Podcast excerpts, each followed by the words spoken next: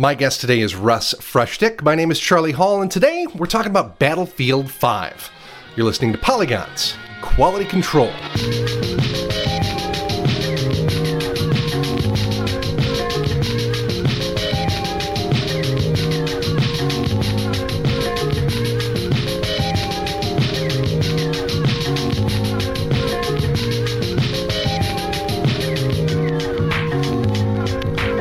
For joining me today, Russ. How was your Thanksgiving? It was very good. I was very full of food, and that's really all you could ask for. Are you responsible for anything and when your family gathers? Do you have like the turkey in charge? Or we traveled this year, so thankfully I didn't have to worry about too much apart from getting on a flight at very early in the morning. Ugh, well, that can be its own downside, but glad you had a good one. I wanted to bring you on the show today because we kind of split up reviewing duties for Battlefield 5, the latest from EA's DICE studio.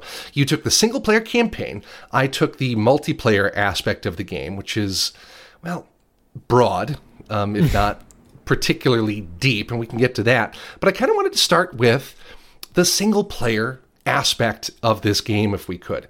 So much of my enjoyment of past Battlefield games came from the single-player portion. I think the Battlefield 1 was really a remarkable narrative experience. But you had some reservations with Battlefield 5, which kind of returns to its roots here in World War II. In the review that you put up on Polygon, and I'll link to it in the show notes, you said, while the campaign features some heartfelt storytelling, it remains mired in dated and uninspired design. Unpack that for me, Russ. Yeah, well, it's first of all, it's funny that you say that you have good, fond memories of Battlefield campaigns.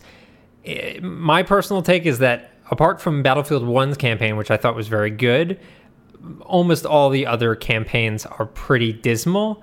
There was a Bad Company. Bad Company was a pretty good campaign, but almost all of the Battlefield games either don't have a campaign, as was the case in the original 1942, or it's pretty weak.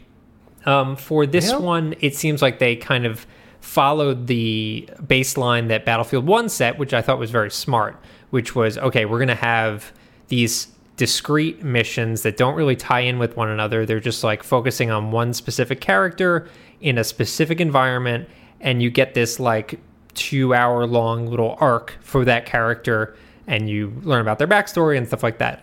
And that's really what Battlefield 5 is following. It follows that same exact format. Now, whereas Battlefield 1 had, I believe, 6 missions in total, Battlefield 5 only has 3 and is markedly shorter than the first one. That's not necessarily a bad thing, but I would say there's more negativity on the way, so buckle up. All right. Well, let's focus on what heartfelt storytelling then you were able to find. Where does the single player for this game begin, and where does it take players on this journey? Yeah, so the 3 missions, as I said, are set in completely different environments. The first mission is Northern Africa, and it kind of follows this duo of British, I think they're SAS or some equivalent type special forces. And then the second mission is set in Norway, and tells the story of a resistance fight, 2 resistance fighters, mother and daughter, actually. And then the third mission is set in France, German-occupied France, and follows the these Senegalese soldiers who were basically conscripts. They were colonized by France and then essentially forced to fight in World War II, which was, so these are, for the most part, pretty interesting stories that you don't really hear very much about in these sorts of games. I think the first one is kind of rote and familiar, but the other 2 felt like different angles or different perspectives on World War II, which is, again, pretty well-versed. And that's really the stuff that I dug, was like these new perspectives that kind of shed light on something that I wasn't aware of before.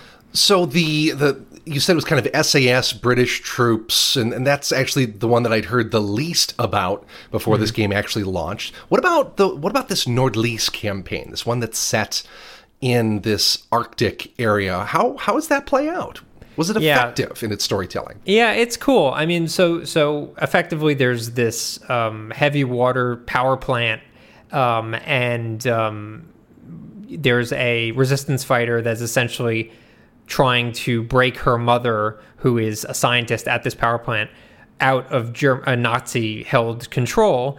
And then so there's a very cool element where you're, you know, it's in the middle of the night, and you're playing this, she's probably like 17 years old, and she's very equipped for this environment because she grew up here. So you've actually got skis that you can use to like power you through these environments, which is a really cool shift. And the skis feel, let me just say, super amazing. For whatever reason, they just nailed the skis. And so, but like there's an obvious bond there between these two characters being mother and daughter. And so I was like drawn in by their story, and I thought it was pretty cool that you were this like stealthy force hiding in the woods that all the Germans were terrified of. And it was kind of moving. Now, once the gameplay actually starts, outside of the skiing, you're doing a lot of the things that you've done in a lot of first-person shooter games. You're, you know, stealth kills and sneaking up on guys and sniper rifle and blah, blah, blah, blah. Like it's, and by the end of it, you know, what starts as like kind of grounded basically devolves into like you running around with a machine gun killing dozens and dozens of guys. But it had a baseline that I was engaged with. Wild. All right. Yeah. So tell me more about these Senegalese troops, though. One of the selling points of the game before it came out was they were gonna tell stories of people who you don't normally hear about in the setting of World War II. They were going to go to battlefields and visit communities of fighters that we don't experience their stories of very often. Yeah. So tell me about them. Yeah, so, I mean, they were, from Senegal, they were, you know, effectively forced to fight for France, for the liberation of France. And they show through cutscenes and stuff like that the French soldiers, the local French soldiers, have no respect for them, basically give them, like, crap duty. And then they're sort of placed in the situation where there's it's like a suicide mission, and no one thinks that they can pull it off. So they get sent in to do this thing that no one else has been able to do. And that's like pretty exciting to see this perspective of these guys that like have no, you know, formal backing, you know, support from the country that they're fighting for or the soldiers that they're fighting with.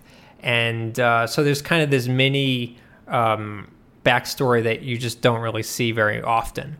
Now, same with the Norwegian mission. Once the gameplay actually starts for these missions, things devolve into like standard FPS fare pretty quickly. So whereas the characters are unique and, you know, we haven't seen a lot from them, the actual gameplay is very much not. It just kind of falls into the category of been there, done that.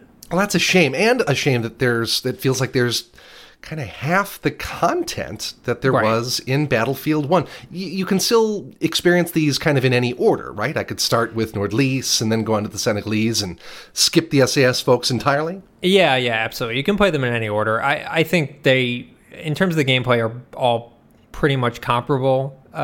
Story-wise, I think the last two are more interesting. And there is a fourth mission that will be coming, I believe, in December. I forget the name of it. The Last Tiger. The Last Tiger, coming, right. Yeah. So I think it's related to like a tank regimen.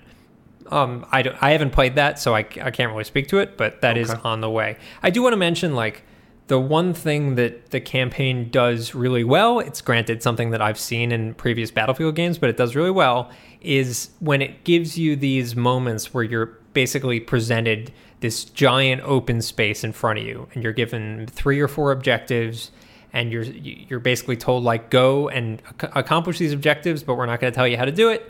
And so you basically have free reign over this enormous, enormous map.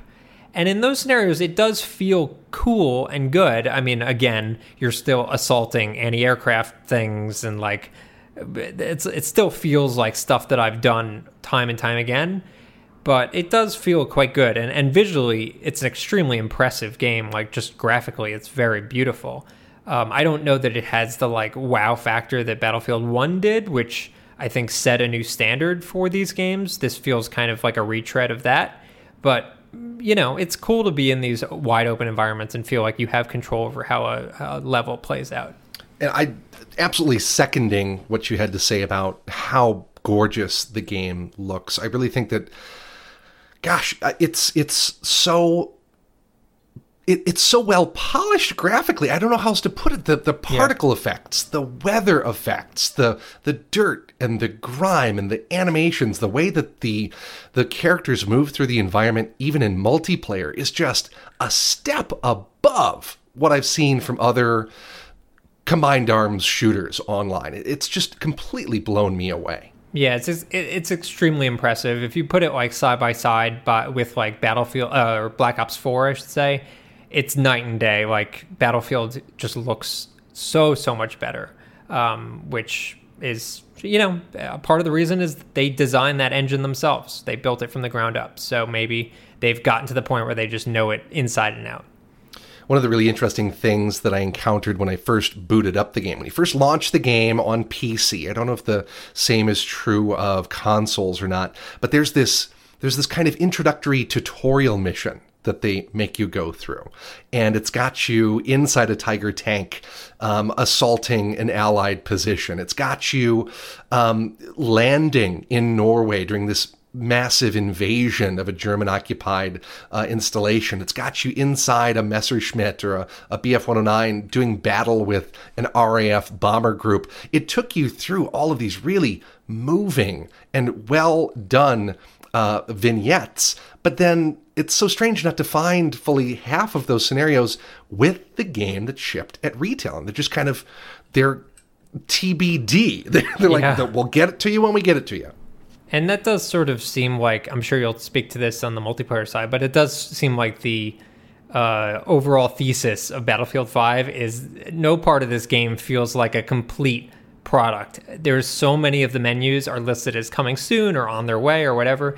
And granted, these days in video game world, like that is not totally outrageous. Like that's a kind of typical thing, but to the level, to the extent that Battlefield 5 does this is maybe a new bar that has been set for TBD content. Russ, I definitely want to talk more about the multiplayer section of Battlefield 5, but first, a quick note from this week's sponsor. On Quality Control, we know that beating a game takes some planning ahead. You gotta set aside the time. Maybe you need to use one of Polygon's guides. I don't know. Depends on what game it is. Coming up next, though, I want you to listen to an advertiser segment from Betterment. And it's about how to plan ahead for your financial future. 10 years ago, the Great Recession sent shockwaves through the global economy.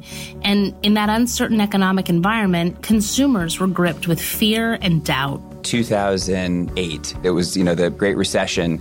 People in general had lost trust in the incumbents. And I thought there really ought to be an obvious best answer to the question, what should I do with my money? But there wasn't. That's John Stein, CEO of the financial services company Betterment, which he founded because he felt the economic industry was failing the average investor.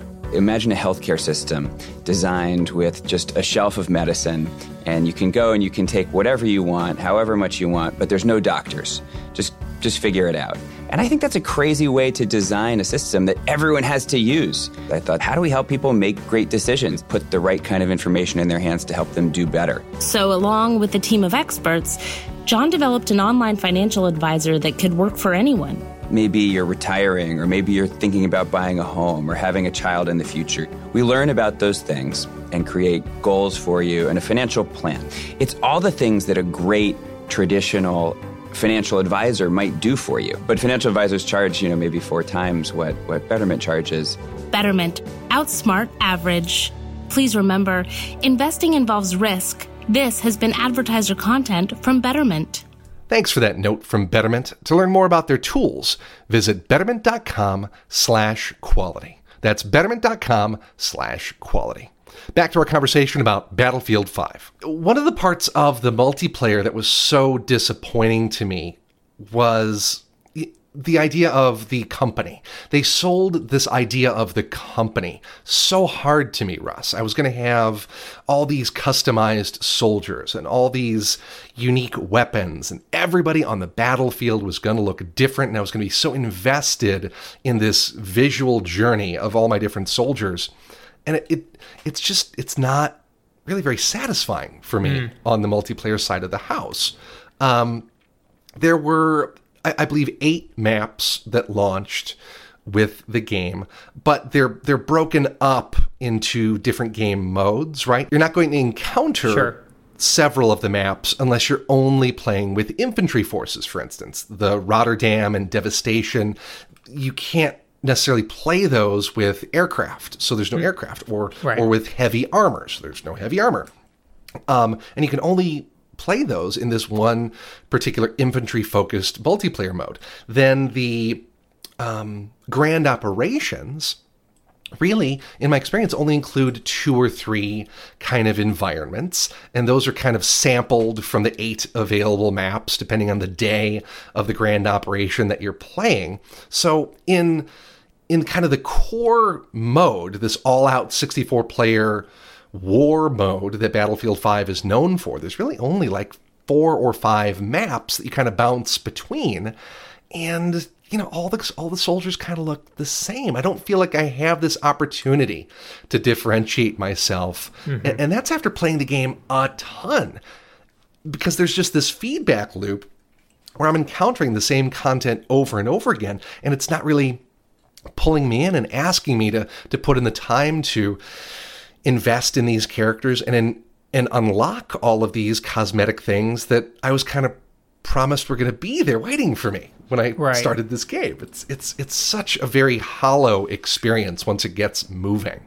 Do you find that the cosmetics are really what's supposed to be powering you through, whereas like maybe in previous games it was just like getting that next gun unlock or whatever? I feel like I have a good selection of weapons when the game launches. I have got that submachine gun. I've got that medium-range rifle. I've got some heavy weapons that I can use when I need to.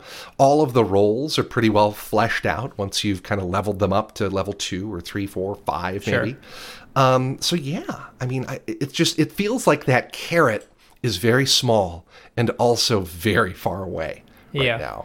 The one thing I was curious about, I admittedly haven't really played the multiplayer at all, so you're going to have to be the expert here. The one thing I was curious about, having played Battlefield 1's multiplayer, is I found it to be kind of frustrating insofar as, the realistic nature of it. You get one shot, that's fine, but I felt like I was constantly just getting picked off from untold angles everywhere across the map. And maybe it's just because I'm bad, but like, I didn't really feel like I had a real control over the environment, or the ability to sort of turn the tide, which is really the best parts of Battlefield, is when you march into into an area and cap it and feel like you accomplished something. Do you feel like that's changed at all? Do you feel like it's easier to make people feel like they're making an impact? It's hard.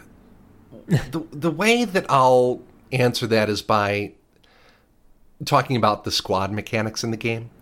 If you are coming to Battlefield 5 as a lone wolf, you're going to have an awful time of it. Yeah. You're not going to enjoy yourself at all. Because whenever you enter a multiplayer game, you're not fully supplied. You don't have all of the ammunition. You don't have all of your health supplies. It's this attrition system that they've built into the game. So the first thing that you need to do when you start a multiplayer round is decide, do I press the attack and just try and get 1 or 2 more kills before I run into somebody else from my squad and resupply? Or do I retreat and go back to a supply dump, which is poorly marked and hard to find on the map? And folks aren't really informed that that's a decision that they need to make. And so you land in the game, you take off running, and you run out of momentum very quickly, and you just like you're saying, you don't feel like you're able to affect any type of change in the state of the map unless you work. I guess that's a realistic portrayal of war, right? But unless you work together, though, right? Unless you work together, and if you're working together, you are able to kind of synergize with the other folks in your squad, so long as you have the right squad specialties in play, right? You need a healer, you need a medic, you need a support person to throw you ammunition, and you kind of need somebody to be spotting. You need that recon player to be spotting targets because not everybody's using voice chat. That was something I noticed. Is that that's different, right? So now you have to be equipping. There's only one class that effectively can spot units, right? Right. And that's a pretty big change. And the leader of a squad can give orders, but he can't call out individual soldiers and tell people, kill that one guy. That's only something that can be unlocked eventually for the recon. And it's not too far along the recon path, but no one's doing it. Like, you go into the games, and nobody on my squad that's playing recon is doing that. They're just holed up in the corner of the map, trying to get as many kills as possible, and that's... Sure. That's not how you be helpful to your teammates in your squad. Right. But also the other interesting thing that they've done, and I think that this is newer, maybe older Battlefield games had this, but I don't believe it was in Battlefield 1. But as an individual squad member, I can demand an order from the squad leader, and if he doesn't give me one in 60 seconds, I become the squad leader. Oh, so if you've got this passive person that isn't directing the rest of the folks in your squad what to do, you could just kind of take over for them. Yeah, that's funny. But yeah, I don't know. Another thing that's really bummed me out is these combined arms cooperative missions. And we've known for a long time that those weren't going to launch with the game. But I think so much of its continued success is hinging on them, really fleshing out the multiplayer experience. Combined arms are supposed to be these raid-like scenarios where you join them with 3 or 4 other players. I think it's squads of 4, and you work towards a common objective. And I'm hoping that there's going to be some interesting things to unlock cosmetically and weapons-wise and role-wise within those combined arms missions. Otherwise, I don't see much of a point to them. Yeah. Yeah, it does sort of beg the question of whether, it'd be nice to know that, like, their level design, maybe efforts were put to that instead of the campaign, which, again, doesn't feel that dramatically unique. So maybe there's more intriguing gameplay elements at work there. And then also, correct me if I'm wrong, the Battle Royale mode is also TBD, like in the ether. It is, and we really haven't learned much about it at all. It really could be anything. Right. When it arrives, like we don't know. So that I believe is coming in the next month. I think December again sometime is over. I think that one's later. I think it's March actually of next year. I could be dead. I could be wrong. What I was going to say is December is when we're going to be hearing more about it. Oh, got it. Yeah, I don't understand. I don't think it's coming until next year. Yeah, for sure. But it's surprising how little we know about what it's even going to play like. Yeah, for sure. It's a game that we're going to continue to cover here at Polygon. I'm sure that you're going to be making some video content for it, and I'm going to be keeping tabs on the patch notes and kind of keeping one toe in the game as we go forward. But I just worry that the community that surrounds it isn't going to be there to follow it up in the next couple of months. Yeah, that's really the question you have to always ask yourself. If you're releasing a game and you release it half finished, is it going to be enough to keep people in it? I know games like Sea of Thieves had similar issues where they came out and there just wasn't much there, and you just lose so many players and the interest level just drops off a cliff. So it'll be interesting to see. These Battlefield games tend to have a very long tail, so it'll be interesting to see if people stick with it or not. Absolutely. Well, thanks for taking the time, Russ, to chat with me today about Battlefield 5. Hopefully there's some exciting and interesting things to come for this game in the coming months. Yeah, absolutely. And thanks to you at home for listening today. Until we've got another game to talk about, this is Charlie Hall for Russ Frushtick. Thank you for listening to Polygon's Quality Control.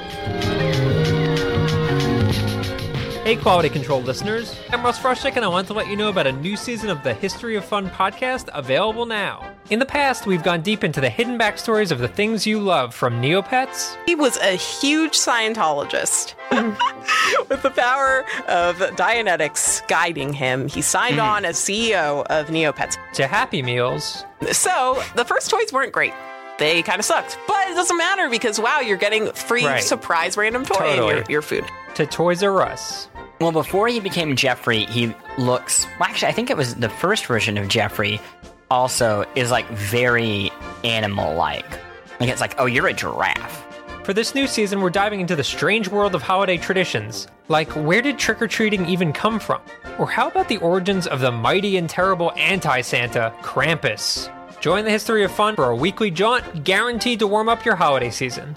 Listen now on Apple Podcasts or wherever you get your podcasts. You're listening to the Vox Media Podcast Network. I'm going to hit stop now. Yeah, that sounds good.